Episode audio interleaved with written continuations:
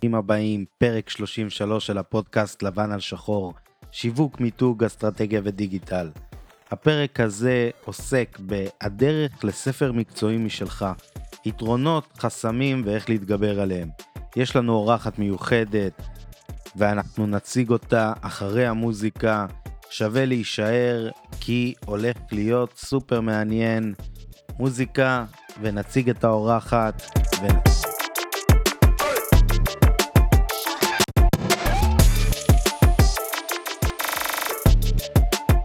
האורחת שלנו הפרק היא מיכל זוהר. מיכל אישה שכותבת שיש לה שני כובעים, כתיבה שיווקית וכתיבה יוצרת. הספר שלה אפילו הגיע לנשיא המדינה. אז אני חושב שאין אדם נכון ממנה בשביל להציג את הנושאים של כתיבת ספר ואיך הוא תורם לפן העסקי, לפן המקצועי שלנו. אז אני לא רוצה להרחיב בדיבורים, מיכל, הבמה כולה שלך. היי לכל המאזינים והמאזינות ותודה לרועי שהזמין אותי להתארח בפודקאסט לבן על שחור ולדבר על תוכן שיכול למצב אותנו כבעלי עסקים בזירה אחרת.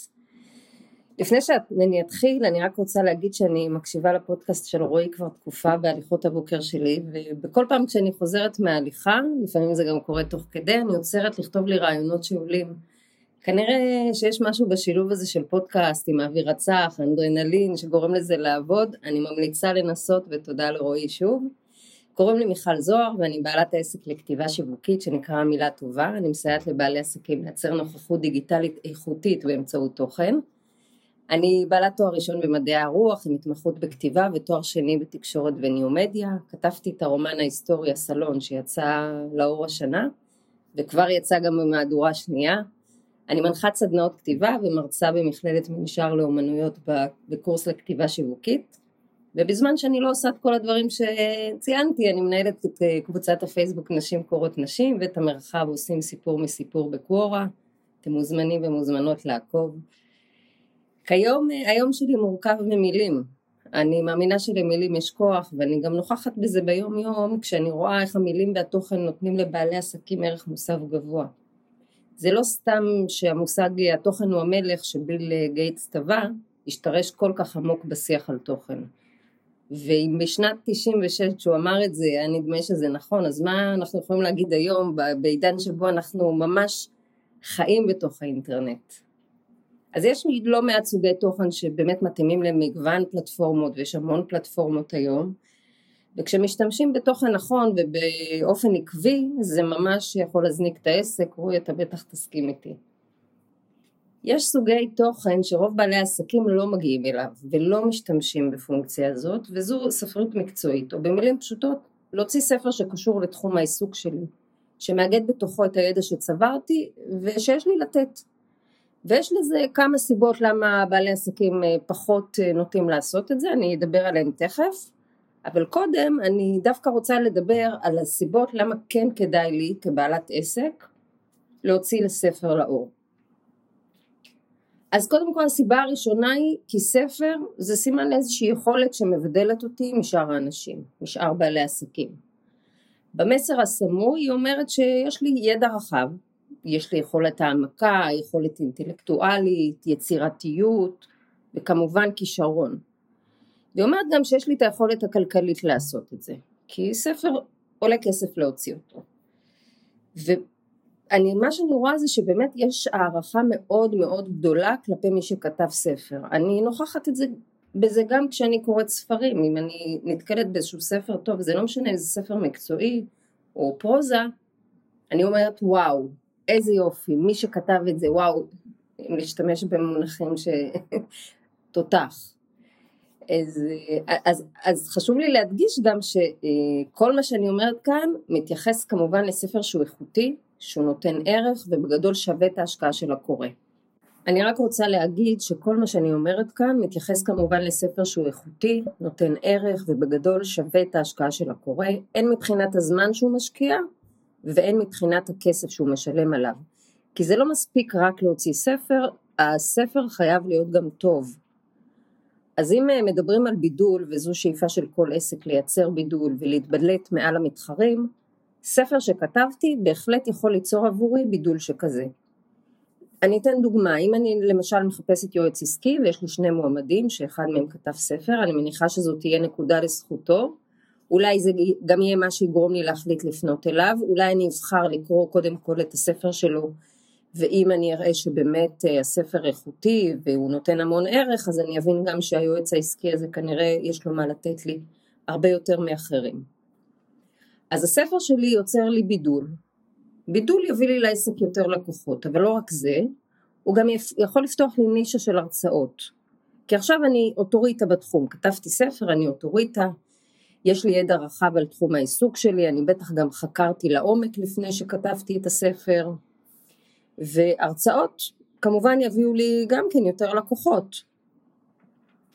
ספר הוא גם סמל סטטוס, על כל המשתמע מזה, הוא מכניס אותי למגרש של הגדולים, הוא מעלה אותי מדרגה והוא ממצב אותי אה, יותר גבוה ואנחנו תמיד מדברים על מיצוב כשאנחנו אה, בונים עסק, איפה אני רוצה להיות ממוצבת, אז זה אחד הדברים שיכול אה, למצב אותי יותר גבוה. ספר הוא גם אה, משהו שנשאר לאורך זמן ועם שיווק נכון הוא יכול אה, לעבור, לעבוד בשבילי אה, במשך שנים כמובן שיש תחומים שבהם הספר יצטרך לקבל עדכון מדי פעם, כמו נגיד בתחומי טכנולוגיה, אבל גם בתחומים אחרים, ועם זה צריך להיות עם היד על הדופק, אבל זה באמת משהו שנשאר לאורך זמן. עכשיו, מעבר לפן המקצועי, ספר גם מחזק את הערך העצמי שלי. הוא מייצר עבורי תחושת סיפוק, תחושת הגשמה, הוא מביא את היכולות שלי לידי ביטוי. אה, זאת אומרת שיש פה גם למה בפן המקצועי, אנחנו תמיד גם מדברים על למה, למה אני עושה מה שאני עושה, למה אני עושה מה שאני עושה. אה, הלמה הוא מאוד מאוד חשוב, בטח כשיש לנו עסק. אז, אה, אז יש פה למה בפן המקצועי וגם למה בפן האישי, ושניהם מקרינים החוצה. הלקוחות שלנו מרגישים כשאנחנו מרוצים מעצמנו, ומרגישים כשאנחנו בעלי ערך עצמי גבוה. צריך לזכור שאנשים אוהבים להיות בסביבה של מצליחנים, הם שואבים מזה השראה וכוח.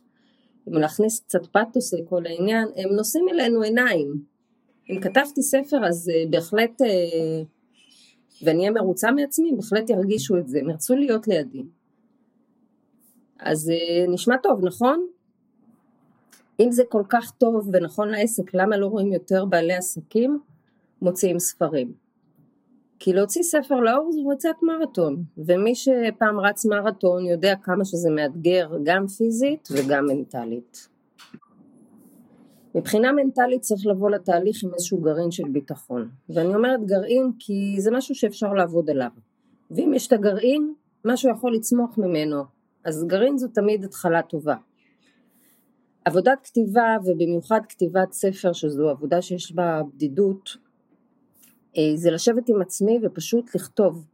והלבד הזה אה, מעלה כל מיני דיבורים פנימיים כמו את מי יעניין מה שאני כותבת, או כבר כתבו על זה, אז מה יש לי לחדש, מי אני שמישהו ירצה לקנות את הספר שלי, האם יש לי באמת מספיק ידע כדי לכתוב, אולי מה שאני כותבת לא שווה כלום. וכל מיני דברים שהקשר באמת בינם לבין המציאות ברוב המקרים, בין המציאות שמחוץ לראש שלנו וללב שלנו, הוא מקרי בהחלט, וצריך אה, לדבר את זה ולשים על השולחן, כי הדיבור הפנימי תוקע אותנו הרבה פעמים.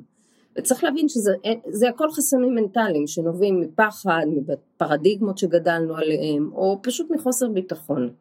וחשוב לדעת שכמעט לכולם יש דיבור פנימי כזה. רק שההבדל בין מי שמוציא ספר לבין מי שלא, זה לא ההתגברות על החסמים. לא צריך להיות סופרמן או וונדר וומן בשביל זה, אגב.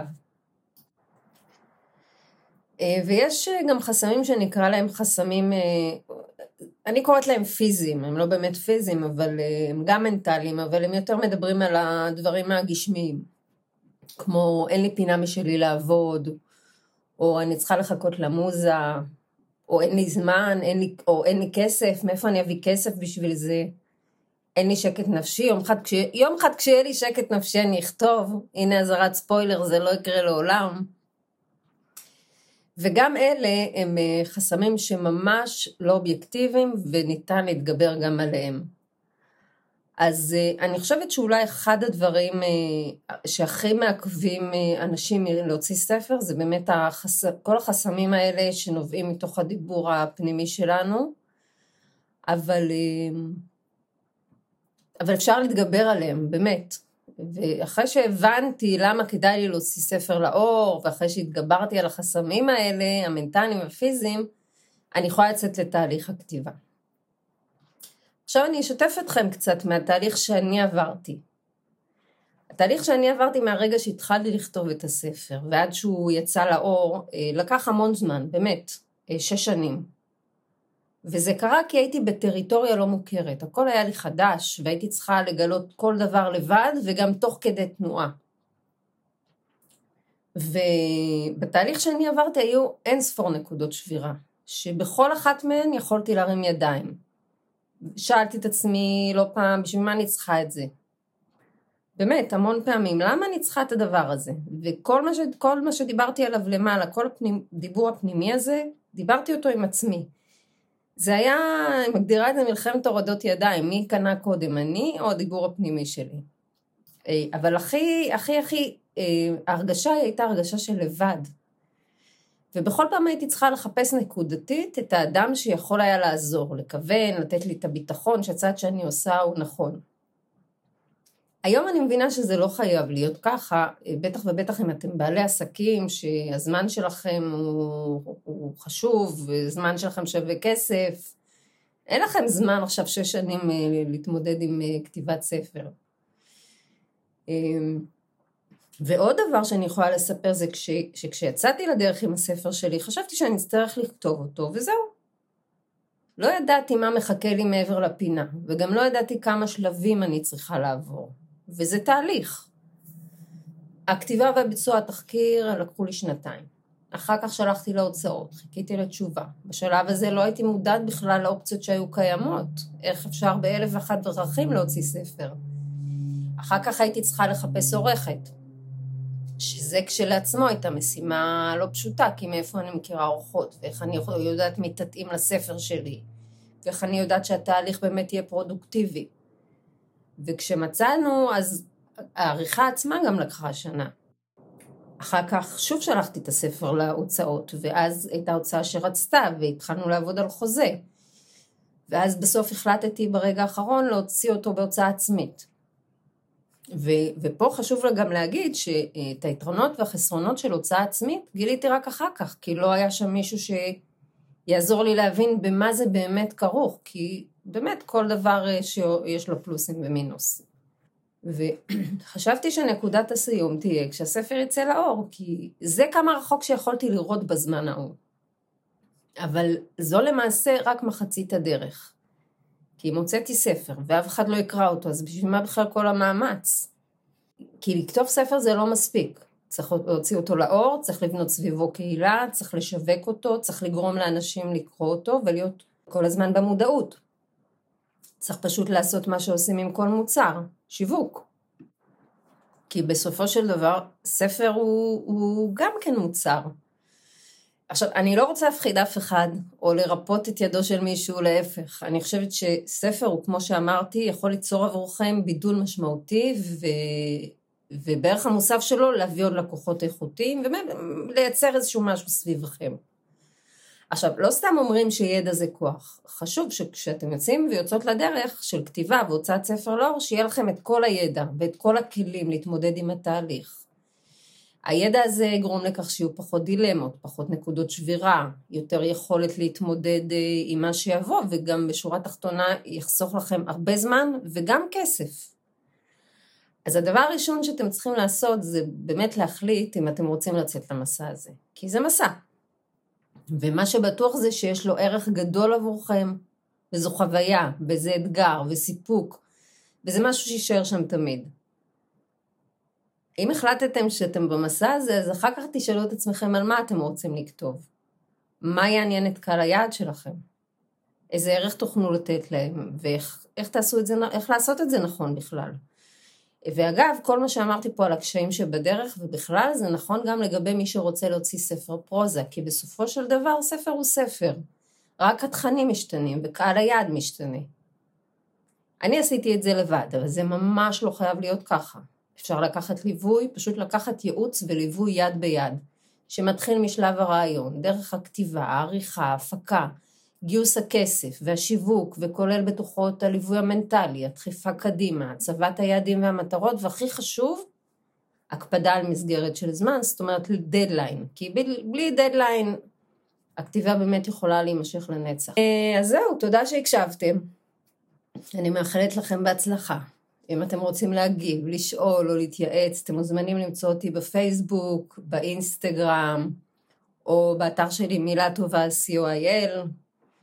אה, קוראים לי מיכל זוהר, ואם אתם רוצים לשמוע עוד, אתם מוזמנים לוובינר שאני עושה מהדף אל המדף, שיתקיים בשלישי במרץ, חפשו אותי ברשתות ותקבלו, תוכלו לקבל לינק אה, על הרשמה. תודה רבה, ותודה רועי שהזמנת אותי להתארח אצלך. תודה רבה. תודה רבה רבה למיכל שהסכימה לבוא ולהתארח בפודקאסט. אני רוצה לתת עוד כמה נקודות ויתרונות של uh, ספר כתוב uh, לעומת כל פלטפורמה אחרת. היה לנו הרבה פרקים שמדבר על uh, מיתוג אישי ונתנו הקשרים של מיתוג אישי בעצם בסושיאל, בלינקדין, בדיגיטל בכלל. ואז מגיעה פלטפורמה שניסו לגבור אותה כל כך הרבה פעמים, וזה תמיד חוזר לשם. גם במיתוג האישי, תשימו לב, פוליטיקאי אה, שרוצה להגיע למעמד הגבוה, חייב להחזיק אצלו ספר. אם יש יזם אה, או, או יזמית, או יזמת, שרוצה להתבלט, שבעצם רוצה שיבינו שיש לו אה, say ומשהו מיוחד, צריך להחזיק ושיהיה לו ספר. לא מזמן יצא לי אה, להקשיב לספר של אילון מאסק, שבעצם מספר את הסיפור שלו, שנכתב על אה, מישהי שבעצם כתבה את זה עליו, וזה היה מרתק שהוא רצה אה, לשלוט במה שיכתבו עליו ואת כל הדברים האלה. עכשיו, הרבה לא מכירים את הנושאים האלה, כמו שיש את ה... אה, כותבי רפאים וכאלה שבעצם מסתתרים מאחורי הכותבים האמיתיים, כי בעצם גם אם יש והם מספרים את הסיפור שלך, עדיין זה כתוב בשמך והספר הוא עליך, ויש לזה say מאוד מאוד גדול גם בעולם הפוליטי, גם בעולם של העסקים בכלל. זה פשוט משהו ששם אותך ב-level ובמגרש של הגדולים, כמו שמיכל אמרה. עכשיו, אני רוצה לתת עוד נקודה ששמעתי אותה מבן אדם שהזכרתי אותו כמה פעמים בפודקאסט וכמה פעמים במאמרים, וזה אה, שוב סיימון סינק, ששמעתי אותו באחד הראיונות מדבר על הספר שלו, שזה Start with the Why, שנתתי את הדוגמה שלו גם בפרק אה, עם דוקטור אה, בוק, ובעצם זה מאוד קשור לפרק הזה, כי כשאנחנו כותבים ספר והספר אה, אמור לשרת אותנו ושאנשים יתחברו אלינו דרך הספר ויכירו אותנו דרך הספר, אנחנו צריכים שאנשים בסופו של דבר גם יקראו אותו. וכאן זה אה, הקושי האמיתי. אני יכול להגיד שאיך שסיימון אמר את זה באותו, אה, באותו רעיון, שהוא אמר שהוא מעדיף שאנשים יעבירו את הספר 20 פעמים ויקראו אותו מאשר יקנו אותו אה, אה, בחנות. המטרה היא של כל מי שכותב ספר, לא משנה אם הוא כתב אותו בעצמו, כתבו בשבילו, או לא משנה מה, הוא רצה להעביר איזה אג'נדה מסוימת, הוא רצה להעביר איזה, איזה אמרה, אה, את הידע שלו, הוא רצה שאנשים יקבלו בזכות הספר כלים שיהיו מזוהים עם, ה, אה, עם החשיבה של אותו אדם שכתב את הספר. ואני יכול להגיד, להגיד שאני כל כך מסכים עם זה, כי בסופו של דבר, בתור יוצרי תוכן, לא משנה אם זה בדיגיטל או בספר, המטרה היא שאנשים יצרכו את התוכן. זה שכתבת, ואין ספק שגם אם אה, אנשים לא קראו את הספר, הספר בסופו של דבר משרת אותך מהבחינה העסקית, כי זה אומר עליך משהו, זה אוטומטית הסמל סטטוס הזה של תקשיבו, מדובר בבן אדם רציני. עכשיו, זה אוטומטית הוצאת את הספר, כבר קיבלת את ה, מה שנקרא, את הפלומבה הזאת. עכשיו, זה חלק, אין ספק שזה חלק שהוא אה, משמעותי מכל הנושא של ספר, אבל החלק המשמעותי באמת זה שבאמת יש השפעה לספר. אם מסתכלים אה, אה, על רבי מכר שבאמת שינו איזה משהו אה, אצל קהל הקוראים שלהם, זה משהו שבאמת אין לו תחליף. עכשיו, הפלטפורמה הזאת, מלבד, אה, מלבד היותה אה, פלטפורמה מאוד מסורתית, יש איזה משהו מאוד אה, רומנטי, מאוד מקרב. תחשבו את הסיטואציה שבן אדם, זה לא עכשיו אייפון שהוא גולל וקורא איזה מאמר ומדלג, זה לא אה, סרטון שיושבים ורואים, זה, יש איזה קשר מאוד אינטימי, שאם בן אדם עכשיו יושב עם איזה מנורת לילה, זה בדרך כלל לא בחדר חשוך, כי קשה לקרוא בחדר חשוך, מנורת לילה, ריכוז של 100% נטו במילים, והדמיון מתחיל לעבוד, הראש מתחיל לחשוב. יש בזה משהו מאוד מאוד מקרב לבן אדם שחתום על אותו ספר. יש לזה השפעה שהיא...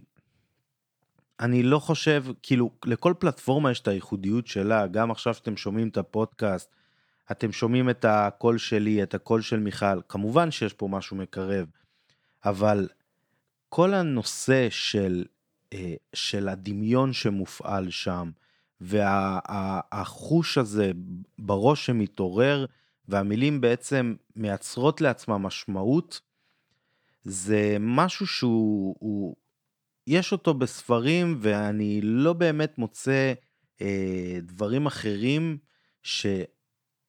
שלצורך הדוגמה, אם נגיד אני אקרא ספר מסוים שמדבר על משהו מקצועי ומישהו אחר יקרא, אם זה לא באמת איזה ספר אה, מדע של אחד ועוד אחד שווה שתיים ומדובר על רעיונות ועל כל אחד יכול לקחת את הנושאים מתוך הספר ובעצם אה, לקחת את זה למקום שלו, לפתח את החשיבה שלו ולחזק לעצמו בראש את מה שהוא חשב וללכת בכיוון אה, מסוים.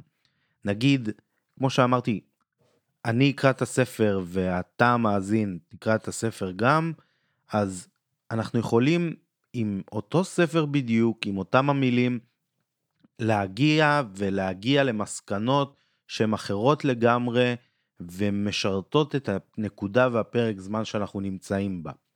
עכשיו, בנוסף לזה, תחשבו שספר הוא משהו שהוא אה, על זמני. הוא לא מדבר עכשיו על אה, אה, אה, מקרים שקרו אה, באותו רגע, או אקטואליה, או הם מביאים בדרך כלל אג'נדות וחשיבה או סיפור חיים, אה, אני מדבר על ספרים מקצועיים, לא על אה, רומנים ודברים כאלה, הם בעצם הרעיונות הם אותם רעיונות שיכולים להחזיק תקופה מאוד ארוכה. אה, וזה משהו שהוא מאוד קסום. זאת אומרת שלפעמים אני רואה רעיונות מספרים שנכתבו. בשנות ה-70 ו-80 ו-90, דברים שקשורים לעולם השיווק והפרסום שאני עובד בו ומתעניין בו, ואני רואה שגם לפני 40 ו-50 שנה, הכל היה אותו דבר, מה שהשתנו זה הכלים, הכפתורים, ה- ה- אבל החשיבה ואיך שהמוח האנושי אה, עובד, זה, זה אותו דבר. וזה משהו שאני אה, חושב ש... שיש בזה את, ה... את הקסם הזה של הספר. הבא שאני רוצה אה, לגעת בה זה בעצם את הספר שהוא מותאם לעידן החדש. אני אסביר למה אני מתכוון.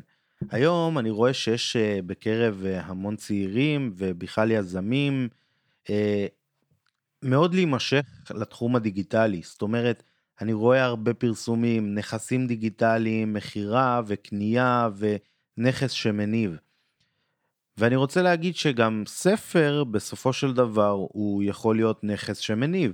הוא פשוט משהו שיכול למכור את עצמו אה, כפיסת תוכן, שזה נקרא בכלכלה עלות שולית אפס, זאת אומרת, הקדשת את הזמן, את המאמץ והכסף כדי לייצר את התוכן הזה, ושילמת עליו אה, אה, בזמן ובכסף, ועכשיו אתה פשוט, ככל שאתה מוכר את זה, אתה מקבל את כל הרווחים אליך.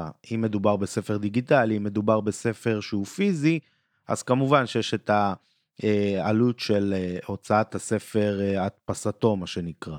אבל זה משהו שגם יכול להיות אפיק הכנסה, שכמובן שהתוכן צריך להיות סופר מעולה ומצדיק את, ה, את הרכישה של אותו בן אדם שקנה.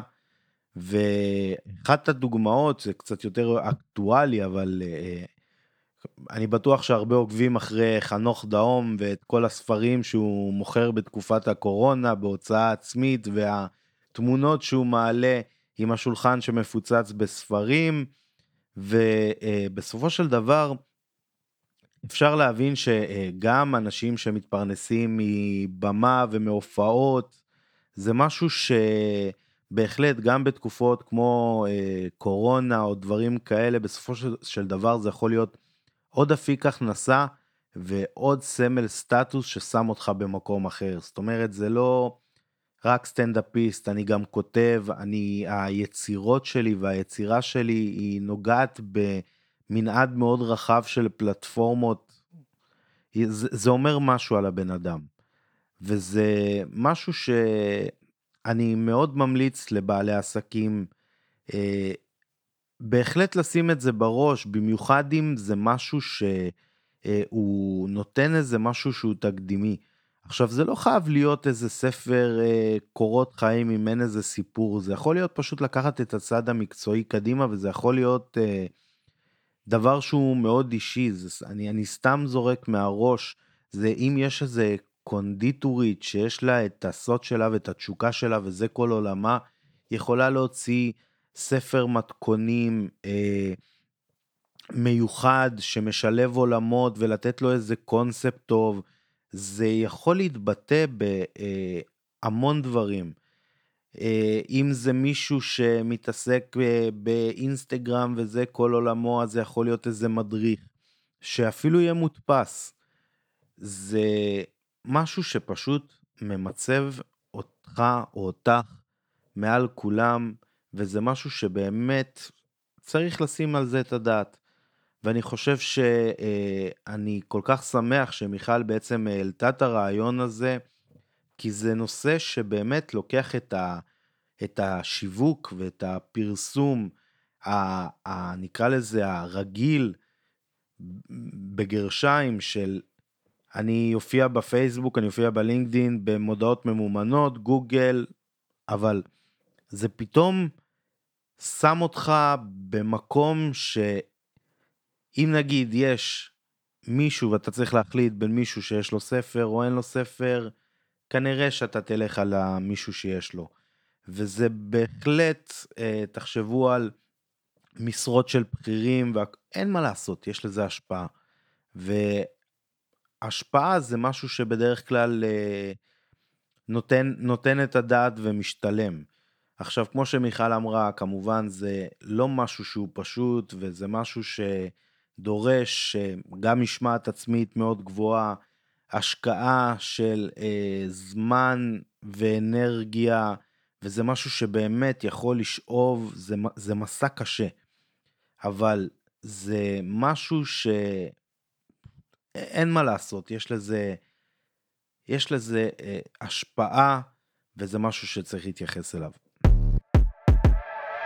אז כמו בכל שבוע, תודה רבה לכולכם. אני רוצה להזמין אתכם לערוץ היוטיוב שלי. פשוט תחפשו ריבק בעברית או באנגלית ותגיעו לערוץ. אני מזמין אתכם לעשות subscribe ולהפעיל את הפעמון. אני מתכנן שם המון הפתעות בהמשך ואני אשמח לראות את כל המאזינים גם עוקבים ביוטיוב.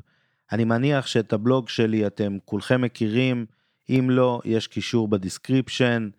כמובן, אינסטגרם, פייסבוק, לינקדין, Quora, לא משנה מה, אני שם. אנחנו נתראה בכל אחד מהפלטפורמות, אנחנו נתראה שבוע הבא. יש עוד אורחים מעניינים, יש המון נושאים לדבר עליהם, ואנחנו נדבר עליהם. שיהיה שבת שלום וביי.